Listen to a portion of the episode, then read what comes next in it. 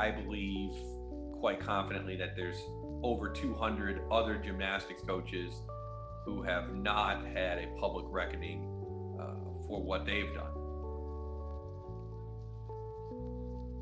She's right. If she hadn't done this, you wouldn't know the name Larry Nassar.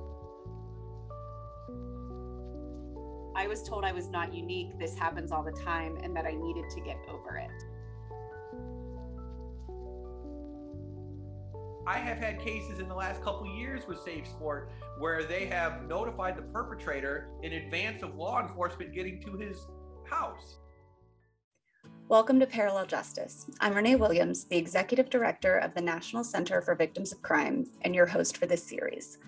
Sometimes the criminal justice system fails to obtain justice for victims. This can occur when prosecutions end in acquittal or if charges are not filed at all. Even following a conviction, victims of crime can be left with devastating damages. So, what then is civil justice? Well, crime victims can file civil lawsuits against offenders and other responsible parties, regardless of the outcome of the criminal prosecution, or even if there was no prosecution at all. Though money awarded in civil lawsuits can never fully compensate a victim for the trauma of victimization, it can be a valuable resource to help victims of crime rebuild their lives. And it is a powerful incentive to hold institutions, landlords, businessmen, and employers accountable. In this series, we will look at civil justice thought for criminal acts and bring together diverse perspectives to tackle complex questions of accountability, justice, and healing. Parallel Justice is brought to you by the National Crime Victim Bar Association, which is a program of the National Center for Victims of Crime. More information about the National Center and the National Crime Victim Bar Association is available at victimsofcrime.org. Please be advised that some of the topics we discuss may be disturbing, and these are intended for adult audiences only. Some of these uh, topics may also be triggering. We encourage you to practice good self care and seek support. Confidential, compassionate support is available via call, text, or chat at victimconnect.org. The views expressed in the following podcast are those of our guests, who are experts in these areas these opinions are invaluable, however, they do not necessarily reflect the views of the National Center for Victims of Crime. We acknowledge that some of these views may be controversial. However, our goal in these discussions is to raise awareness of victims' rights and the options available to them. Please enjoy the podcast. Welcome back to another episode of Parallel Justice. Every two years, the world prepares for the Olympic Games, which is meant to bring together the best and most elite athletes in the world in a sign of unity. But in 2016, allegations involving serious and systemic sexual abuse of hundreds of athletes rocked the Olympics. Some of the United States' most decorated and beloved Olympians, including Simone Biles, Gabby Douglas, and McKayla Maroney, came forward with, with harrowing details regarding years of abuse that they suffered and how US Gymnastics and Michigan State University completely ignored their reports of abuse. Though these allegations seemed stunning and numerous, the world was then shocked by the watershed moment that followed, with a larger outpouring of stories about sexual assault and harassment of multiple elite athletes in all sports, ranging from other Olympians to college athletics. Today, we're speaking with the attorney who many credit with first pulling the veil back on the Olympics and one of the most respected attorneys in protecting and representing athletes at all levels, John Little of Saeed and Little. John, thank you so much for joining us. Can you give everyone just a little bit of background on yourself? Sure. I am a lawyer uh, based out of Indianapolis, Indiana. Um, but before I was a lawyer, I, in fact, too was an athlete. I participated in the 2008 Olympic trials in track and field. I uh, competed in track at Indiana University and at Rutgers University. And, uh, you know, so sadly, the way I got into these cases where most of my clients were my predominantly female contemporaries and peers uh, that I knew from competing. Um, and so I, um, I got into this field when my college girlfriend, who I hadn't talked to in a few years, called me up and said, Hey, uh, you know, this is what my swim coach, a guy I knew, this is what he did. Um, and so I was a prosecutor in Arizona. I tried to get some lawyers in Indianapolis to take that case. Uh, nobody was interested. And so naively, she and I started down that road thinking that this would be a, uh, um, a, quick settlement and a, and a, and I don't know what we thought we were we were 25 or so when we started, and eight years later, um, we finally resolved that case after a, at least one trip to the Seventh Circuit and um, you know me financing it by doing construction work, criminal defense, and living in my mom's basement. Um, but that's that's how we got started. So I got started into this, uh, mostly representing uh, the girls and women that I knew competing. That's amazing. And I think it's important for our audience to hear that that's how passionate a lot of the attorneys we're interviewing are that, that they're taking other cases in order to finance fighting for these victims of crime. Um, you gave a tip to the Indy Star many, many years back, and that was instrumental in leading to the exposure of Larry Nassar. And in my intro, I alluded to that case. For some audience members who may be unfamiliar, who is Larry Nassar? How did he evade accountability so long? And how did his case open up the floodgates for the olympic cases? Sure. So larry nassar was a doctor employed by michigan state and i would argue the united states olympic committee uh, for roughly 25 years who had access through both his employment with michigan state and his employment with the olympic committee to top level athletes uh, unfortunately for not just the athletes but for the Lansing community and and for um, everyone, uh, Larry Nassar was molesting his patients under the guise of treatment. There were written complaints about Larry Nassar back in the 90s from general students at Michigan State and other athletes at Michigan State that were just ignored, uh, as were the complaints to USA Gymnastics about him through throughout his career. Um, However, you know, one, one thing I think is very important to point out in 1994, the San Francisco Chronicle wrote a book, Little Girls in Pretty Boxes, about molestation in USA Gymnastics. In 1988, um, there were written reports from eyewitnesses who saw men in their late 20s, early 30s having sex with 13 year olds at the US, like literally physically at the US Olympic Training Center in Marquette, Michigan that were also ignored. So ignoring sexual abuse in the Olympics predated Larry Nassar. Um, but what, what happened in 2016 was um, it was my wife, not me, that gave the articles to the Indianapolis Star or gave the files that eventually led to the exposure of Larry Nassar to the Indianapolis Star. In 2012, I had tried to give them to the United States Attorney's Office in Indianapolis. I had tried to give them to the Marion County Prosecutor's Office, and I had tried to give them to um, the Republican operative who's now the governor of Indiana, Eric Holcomb. Nobody was interested in those files. Nobody wanted anything to do with it. And it was, you know, my wife's relationships with her friends that got that story out. It was not, I can't take credit for it. She gave them to her friend who was a reporter at the Star. And, and um, the Star obviously got interested in it. So, you know, sadly, there were 54 other individuals, uh, at least in those files, and I believe quite confidently that there's over 200 other gymnastics coaches who have not had a public reckoning uh, for what they've done or have been alleged to have done.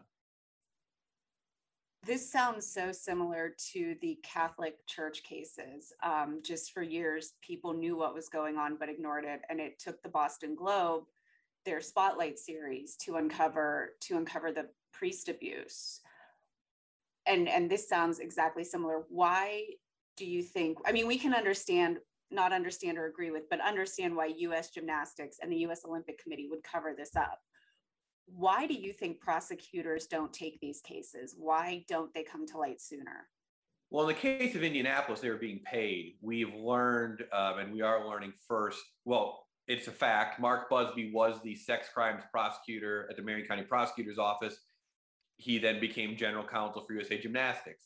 Abigail Howard was another sex crimes prosecutor in Marion County. She's now general counsel with USA Swimming. So the Olympic sport, and then we've obviously got the the uh, problems with the FBI in Indianapolis. We've got the problems to the Indianapolis Metropolitan Police Department. You know, they've gone so far as to arrest lawyers in my office and charge us with crimes to thwart the reporting of sex abuse in Indianapolis. And so the US Olympic Committee and the NGBs made a calculated decision to hire from the Marion County Prosecutor's Office to hire from Indianapolis Metropolitan Police Department for security purposes to as you're seeing right now, the FBI agent in Indianapolis who failed to report this is being represented by Josh Minkler, who was the US attorney supervising the FBI for not reporting at the time this all went down. So in Indianapolis, I, I don't know how else to say it. It's, it's a system where law enforcement runs the town. The US Olympic Committee is a big uh, employer in Indianapolis. You have USA Track and Field, the biggest NGB in Indianapolis, gymnastics, the third biggest NGB in Indianapolis. You have, you just until recently, diving. You have a whole bunch of NGBs in Indianapolis with a lot of political sway.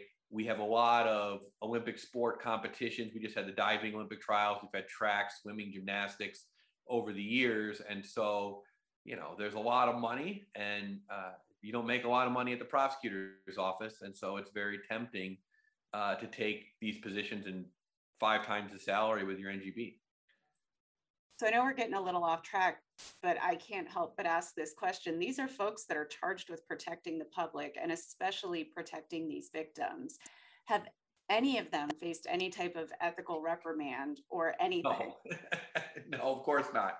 Of course not. Listen, you know, the system, we, we will get into safe sport in a little bit, but basically safe sport is just a mirror of the prosecutor's office. Look, if you're some Indianapolis public school teacher and you fail to report, which is actually, I'll, I'll tie that back in a second. Uh, we were at the hearing for an Indianapolis public school teacher who failed to report because I would always go to those hearings to try to give these files to the Marion County Prosecutor's Office. And it was at one of those hearings where my wife said, like, why do you keep going to this? And gave them to her friend, Marissa, who was the newspaper reporter for the Star. That's how this came about. So just like Safe Sport, when you're just some public school teacher, they'll prosecute you. But when you're a powerful person connected to one of these entities, they don't. And I don't think it's a surprise to anybody in America to know that that's how the justice system works. But it works that way even at the level of child molestation. Um, and and you know, in Marion County in, in, in Indiana, there's no federal law that you have to report child abuse. However, in Indiana, you, um, any adult with a reasonable suspicion of child abuse has to report. So I know of thousands of cases in Indiana, right, that Indiana lawyers have notice of that haven't done anything about, right? Yet one school teacher, and I'm not, look, they should prosecute teachers for not reporting. However, I think not reporting once is a lot better than not reporting hundreds of times while you're, you know, a member of the bar and everything else. So, you know, just it's just the system of justice is just it's on a cash basis, and you know, most of the time, the people who are molested don't have the cash to pay to make it work. But I think that's a great point too. And that's what we're trying to bring to light in a lot of these podcasts is, you know, sometimes the criminal justice system doesn't work.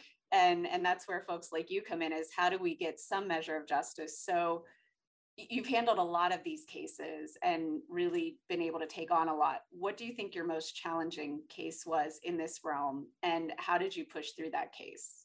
Well, it was by, by far the most challenging one was my first case with Brooke Tafflinger. I mean, at the end of the day, you know, it's it's it's an interesting world now. I um, I used to do cases for for girls who, uh, and women who were raped at universities, and I had one case uh, where the guy was in counseling and he admitted to raping my client, and we somehow got a hold of that recording, and I couldn't get this major Pac-10 at the time university. Like I thought I had gold. Like this was the best evidence I'd ever ever had. Couldn't get them to care. You know, now the world is completely flipped and i do feel like people are listening uh, to victims more and so things are way way easier now but back in 2007 when i had no money my entire legal experience was six months at the uh, prosecutor's office in coconino county arizona and i go up against you know the biggest law firms in the world in my first civil case ever. I mean i just got i just got a beating and a half for seven or eight years um, uh, through through all parts of the federal courts in Indiana and the Seventh Circuit. I got sanctioned uh, thirty thousand some odd bucks um, when I lost my appeal in the Seventh Circuit. I uh, I spent every dime I had on it and then some. And um, you know, eventually the case was dismissed, but they didn't answer for the coach, and so we defaulted the coach and tripped up this insurance policy they had and um, you know, we ultimately were able to prevail. Well, they, we settled before we prevailed in the on the uh, action to uh, decide whether or not there was insurance coverage. But it boiled down to the judge in Indianapolis, who's unfortunately since long retired. He said to USA Swimming, he said, um, "Well, you offer sexual abuse insurance. It says you you insure that you know for victims of sexual abuse, and you make every person in the in USA Swimming buy it." And yet you're here arguing that this is insurance coverage only for negligent, not for intentional abuse. And the judge, she said, well, if you can tell me what a negligent abuse is, what negligent molestation is, well, I'll buy this, you know? So. well, I'm dying to know. well, their answer, I, I, don't remember what their answer was, but it was something about a volunteer falling. And like, I mean, it was so preposterous that we quickly settled uh, that before there was a written decision in that dec action. But, you know, the bottom line is um, it took eight years. It took thousands of dollars, tens of thousands of dollars, and hundreds of hours. And it was a very good learning experience. And I'm very glad that my client stuck with me. But also, in all candor, she didn't have anybody else because I tried to give that case to anybody who knew what the hell they were doing, and nobody was interested. So, and and we hear quite a bit of those stories of Olympic athletes who struggle to find counsel. Mm-hmm. Do you think it's this it's for the same reasons as we discussed? It's just taking on somebody that powerful seems terrifying. Right you mean ultimately the us olympic committee is represented by covington and burling right? So you have eric that's eric holder and robert mueller's current law firm. So you know at the, at the end of the day it boils down to this. Athletes are replaceable right? New athletes women are out of sport by 25 and men are out of sport by 30 at the latest right and there's always young people coming up behind them and when you have athletes who have no economic bargaining power, they don't have a union. You know, NBC gives the U.S. Olympic Committee a billion dollars in Olympics for TV, just NBC alone, right? None of that is shared. There's not a Major League Baseball Players Association sitting down and bargaining with these people, right? With, with, with the sponsors of the Olympics. And so you have the US Olympic Committee, the NGBs, they don't pay taxes and they have billions of dollars. So, I mean, they're just full of grifters and freeloaders. And so, I mean, these people are untouchable. I mean, that's the bottom line. They're untouchable. There hasn't been any accountability. Um, you know, as bad as Michigan State did, as bad as Penn State did, at least these public schools are tied to board of regents with some political, you know, these people have political careers in mind. They even would fire Joe Paterno eventually, right? look, what was known about Larry Nassar, what was known about George Gibney, or you know, fill in the blank, has been known for decades. Yet these people are still coaching. And that's because there's no outside person being like, you guys are crazy. No one is object- giving them objective advice at all. I think you bring up an incredibly important point that's worth reminding everybody that these athletes in the Olympics are not paid. Not paid. Even when they're amateur athletes, even when they're professional athletes, even they're when they're Simone Biles, she's not paid, right? Right. The people from the NBA, Dwyane Wade said, "Why do I want to go play in the Olympics? If I blow my knee out, I lose millions of dollars." So, so every dollar they get is based on their endorsements. Right, which are severely limited by the U.S. Olympic Committee.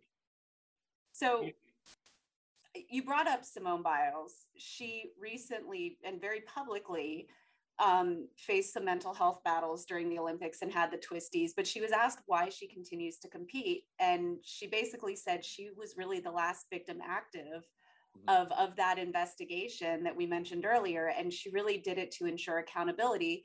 Mm-hmm. And her direct quote was if there weren't a remaining survivor in the sport, they would have just brushed it to the side. Do you? What sounds like you think that's true. So 100%. has the Olympic Committee and have others done what they need to do? Have they made any steps in protecting athletes? No. Are we in danger of forgetting this whole incident occurred?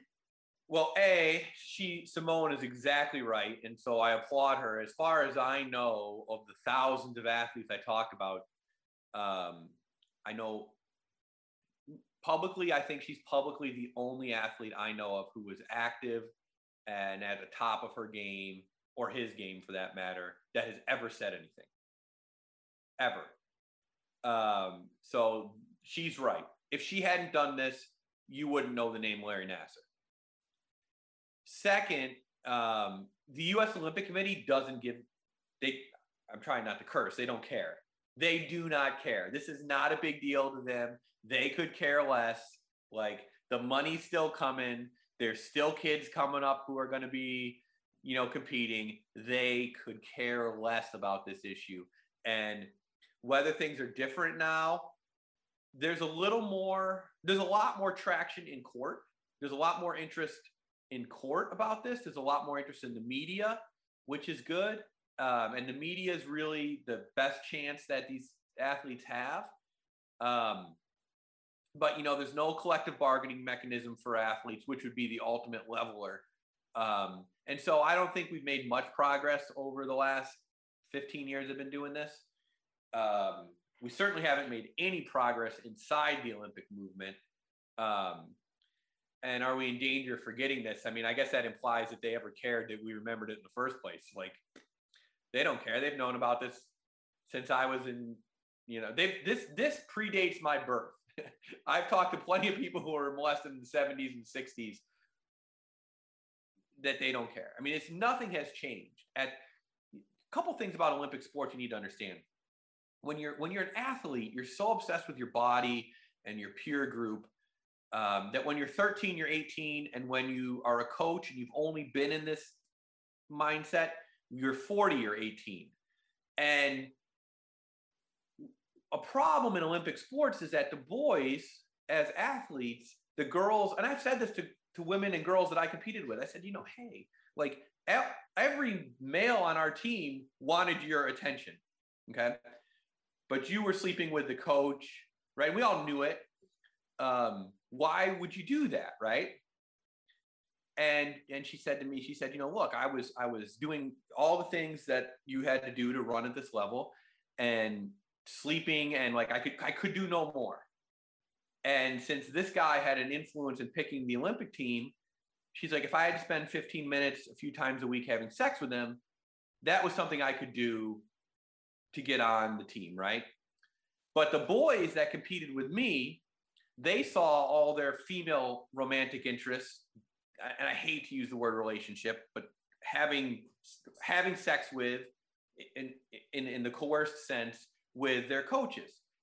So when they become 30 and 40 year old coaches, why are we surprised that those boys are having sex with their athletes? That's what they saw. And so I hate I hate to say this, there's a lot of good male coaches, but we need to do two things. If, if we're not going to let athletes unionize, we need to at least for example, how many women have coached the US Olympic women's swim team? I actually don't know the answer to that. I didn't one. do my research. one, one time, right? We need to start promoting female coaches because I'm not saying that women can't rape their athletes, but it happens a whole hell of a lot less.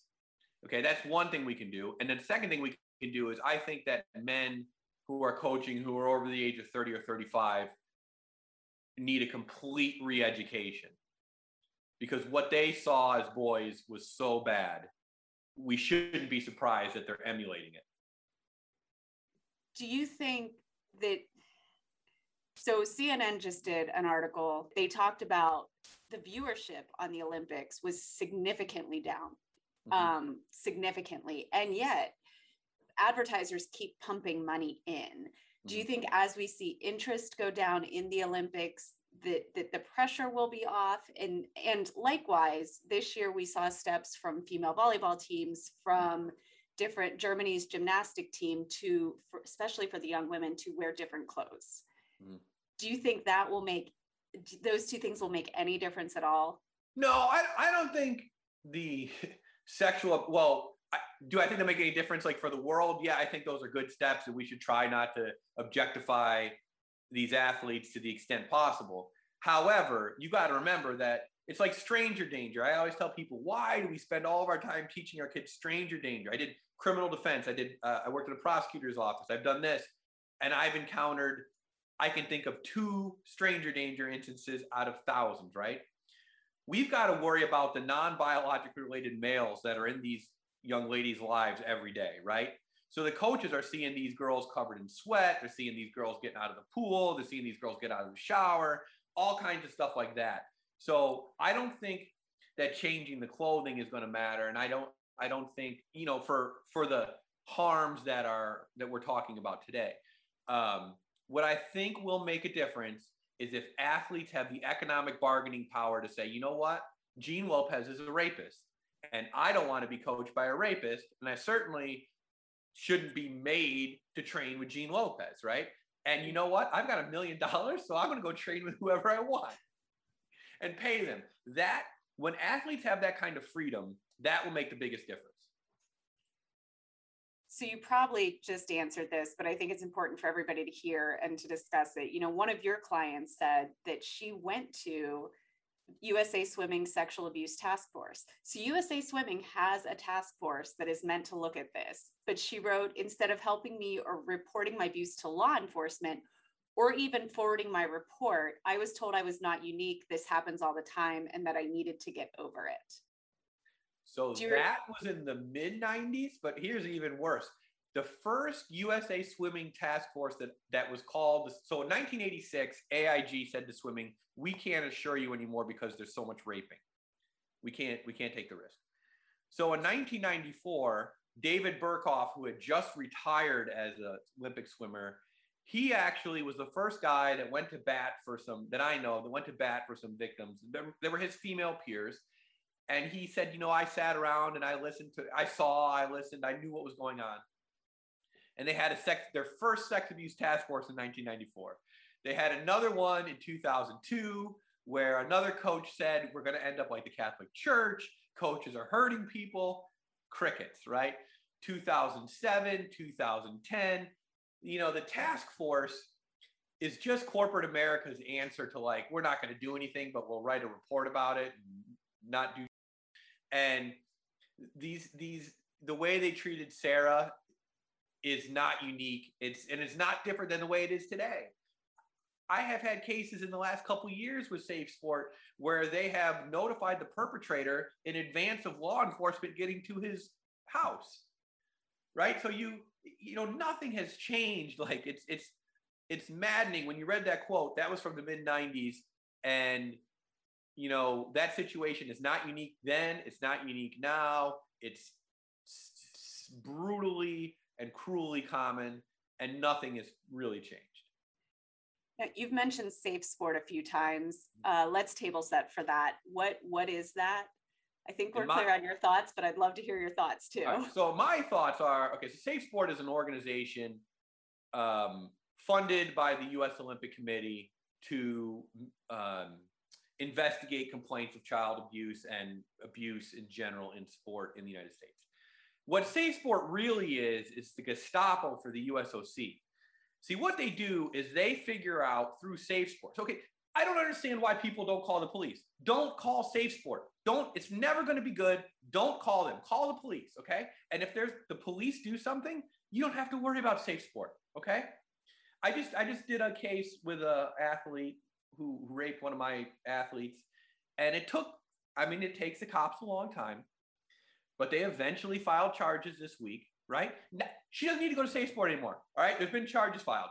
Safe Sport can't ignore it do not mess with Safe Sport because the point of Safe Sport is to gather information and report to the USOC and report to the NGBs hey, this is a problem in Boise or South Dakota or wherever. We think this is your exposure. What we're going to do, what are we going to do about it? That's the goal of Safe Sport is to mitigate the civil and criminal liability of the USOC and the NGBs. That is the whole point of Safe Sport. But I imagine much like the Catholic Church cases, there are so many parallels here. There's so much power being held over these individual athletes that it's terrifying to call the police. You you've just blown your chances to to then go to the Olympics because they'll find a magic reason to cut you. Right, and that's true, and that's why we've got to divorce the selection. We've got to make the selection criteria very objective. But at the end of the day, going to safe sport is like it's it's it's every it's worse than going to the police. Look, the worst the police can do, I suppose, is do nothing, right? They're not going to do anything. It's very unlikely the police care enough to sabotage your athletic career. Mm-hmm. Safe sport, I can't tell you how many athletes, athletes you know, Olympic medalists have called me over the years and said, you know, hey, coach so and so did X, Y, and Z to me, but if I do anything, I'll fail my drug test. Because remember, USADA, Travis Tygart, who runs USADA, got his start at Bryan Cave litigating against sexual abuse athletes, right? USADA, Safe Sport, those are organizations designed to keep athletes in line, right? Mm-hmm. We don't want we don't want the help having an uprising. Mm-hmm. We can threaten them with drug tests and we can gather information through Safe Sport. Those are two intentional designs uh, of the U.S. Olympic Committee uh, to keep the free labor from complaining. I want to talk about somebody else. I think a lot of people know Larry Nassar, but there's this other guy named George Gibney. Mm-hmm. You've called him the most prolific child molester in US Olympic sports history, and that includes Larry Nassar. Yep. Who is he? So, George Gibney is a gentleman from Ireland. His buddy there was a guy named John Furlong, who became the organizer of the Vancouver Olympics down the road. And it's been reported in Canadian media. But after Gibney left, um, he left Canada and moved back to Ireland, where he started raping children in the early 70s um, and continued to rape on a scale unimaginable. In 1992, he coached a young lady who went on to win, um, I think, the 2IM and the 4IM, kind of out of nowhere, and became a very internationally well known swim coach.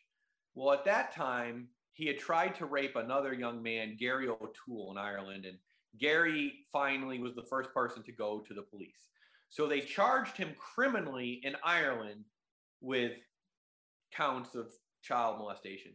He left Ireland and got a job coaching while being charged criminally, got into the United States somehow, and got a job coaching with USA Swimming in Denver.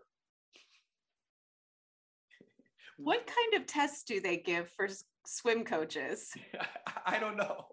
Okay. But he he it was, it was bad because after that his team won a meet, the kids threw him in the pool and they had to go in and get him because he didn't know how to swim. So this is all by the late 90s. This is very well detailed in a book called Deep Deceptions, written by Justine McCarthy. To this day, George Gibney is still in the United States. I don't know how. Like they'll deport you for any crime of moral turpitude. This guy's been charged with dozens, if not hundreds, of counts of moral turpitude. He finally left. He moved to California. He got out of swimming and he's working for Catholic Charities and for the Knights of Columbus with blind children. He goes on mission trips to Peru with blind children. This is the last I heard uh, where he was at. Still in the United States, still not on the United States swimming ban list. So he has been charged in Ireland. Did he yes. ever face a trial? He did face a trial, but he I, I, don't understand the workings of the Irish judicial system, but he left before the resolution of the criminal system in Ireland.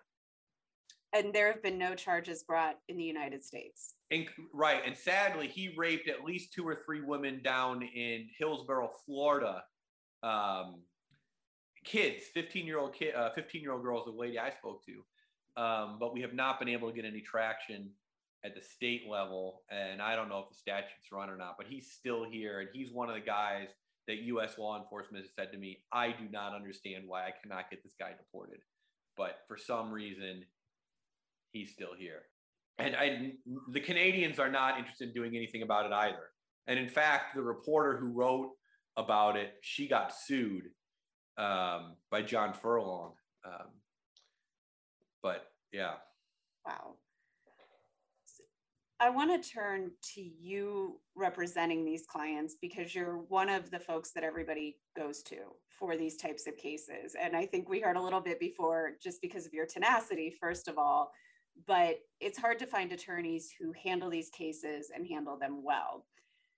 So when a client first comes to you, I imagine they're slightly different because they have been so mentally not brainwashed, but trained in the Olympics. How do you start to put their well-being first, and and how do you start to help them to get ready to face trial in these cases? Well, you know, I think so. We have a couple other high-level athletes in our office, um, including a young woman.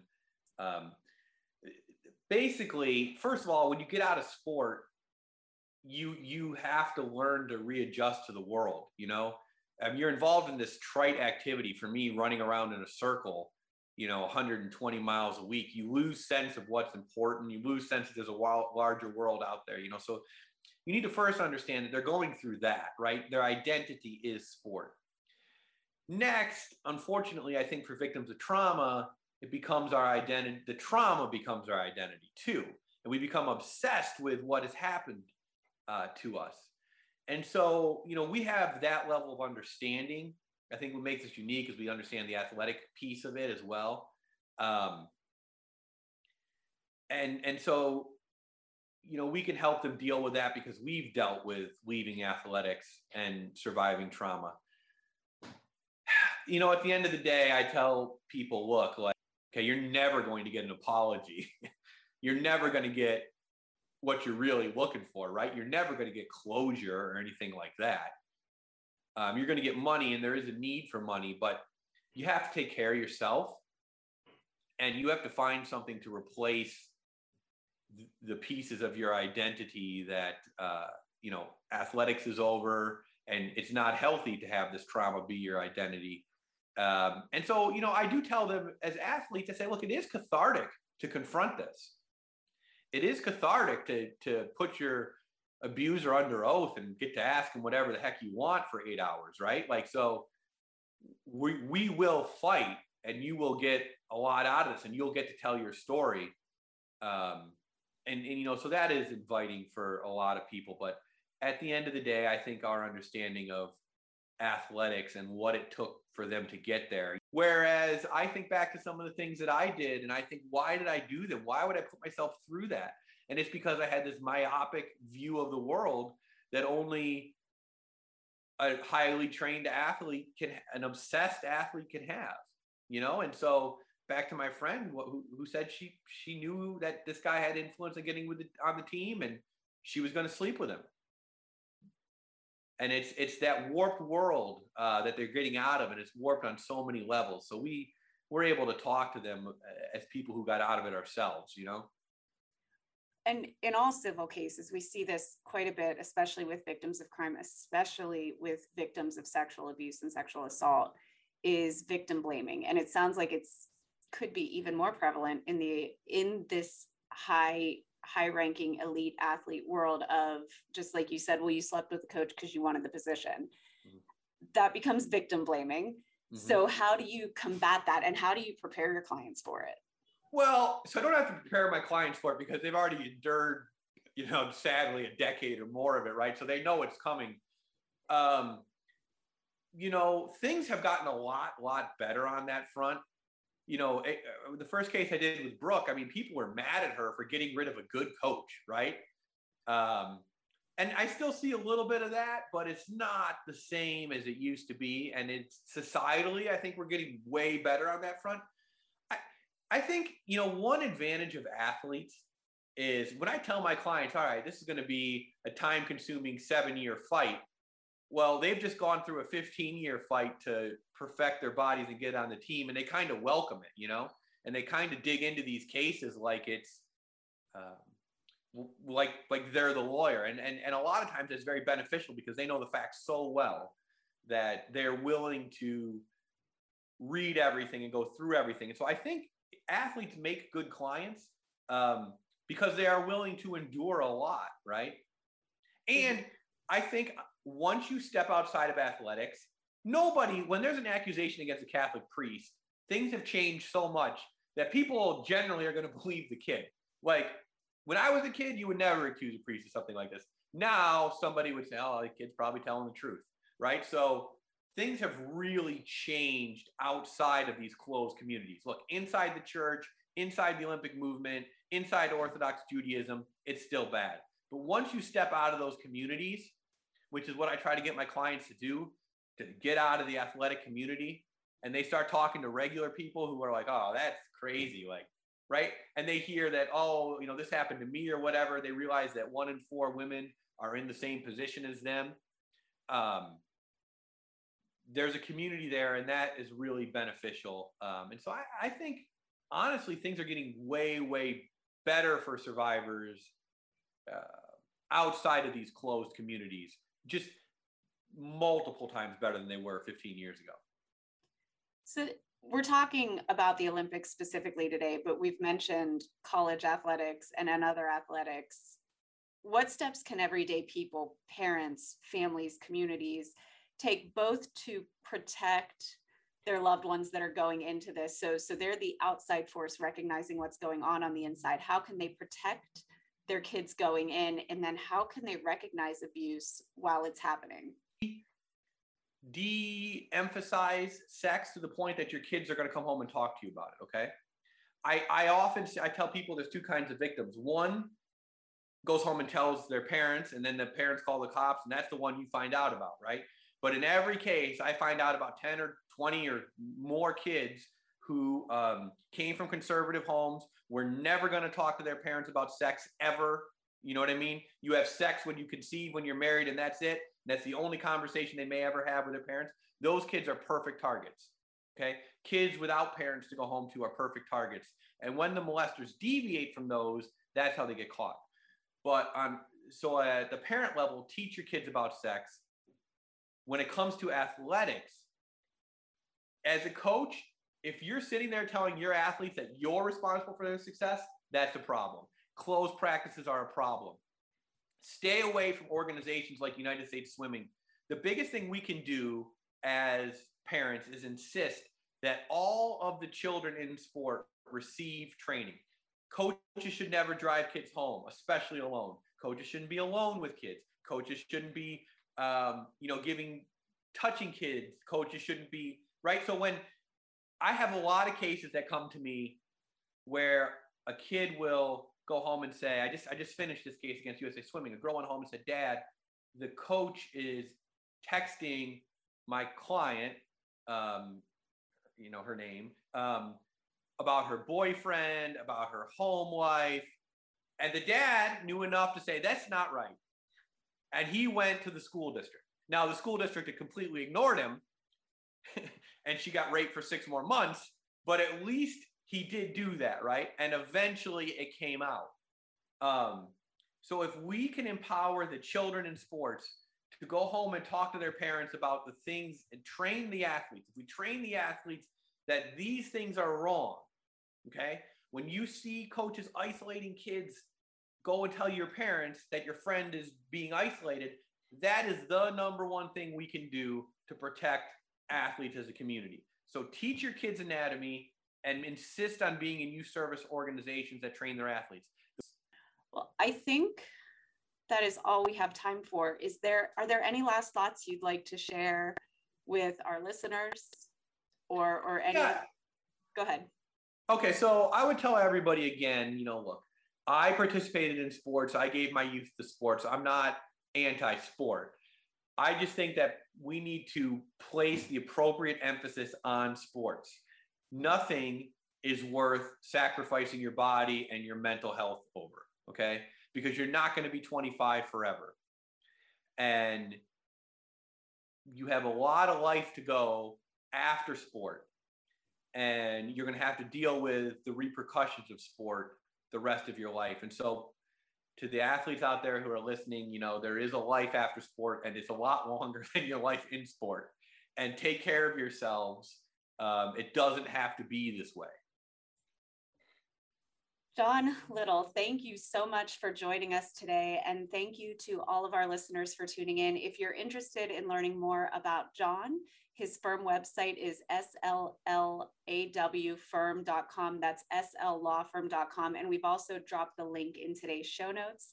Again, thank you all for listening. And John, thank you for joining us. Thank you for having me. Thank you for joining us for this conversation.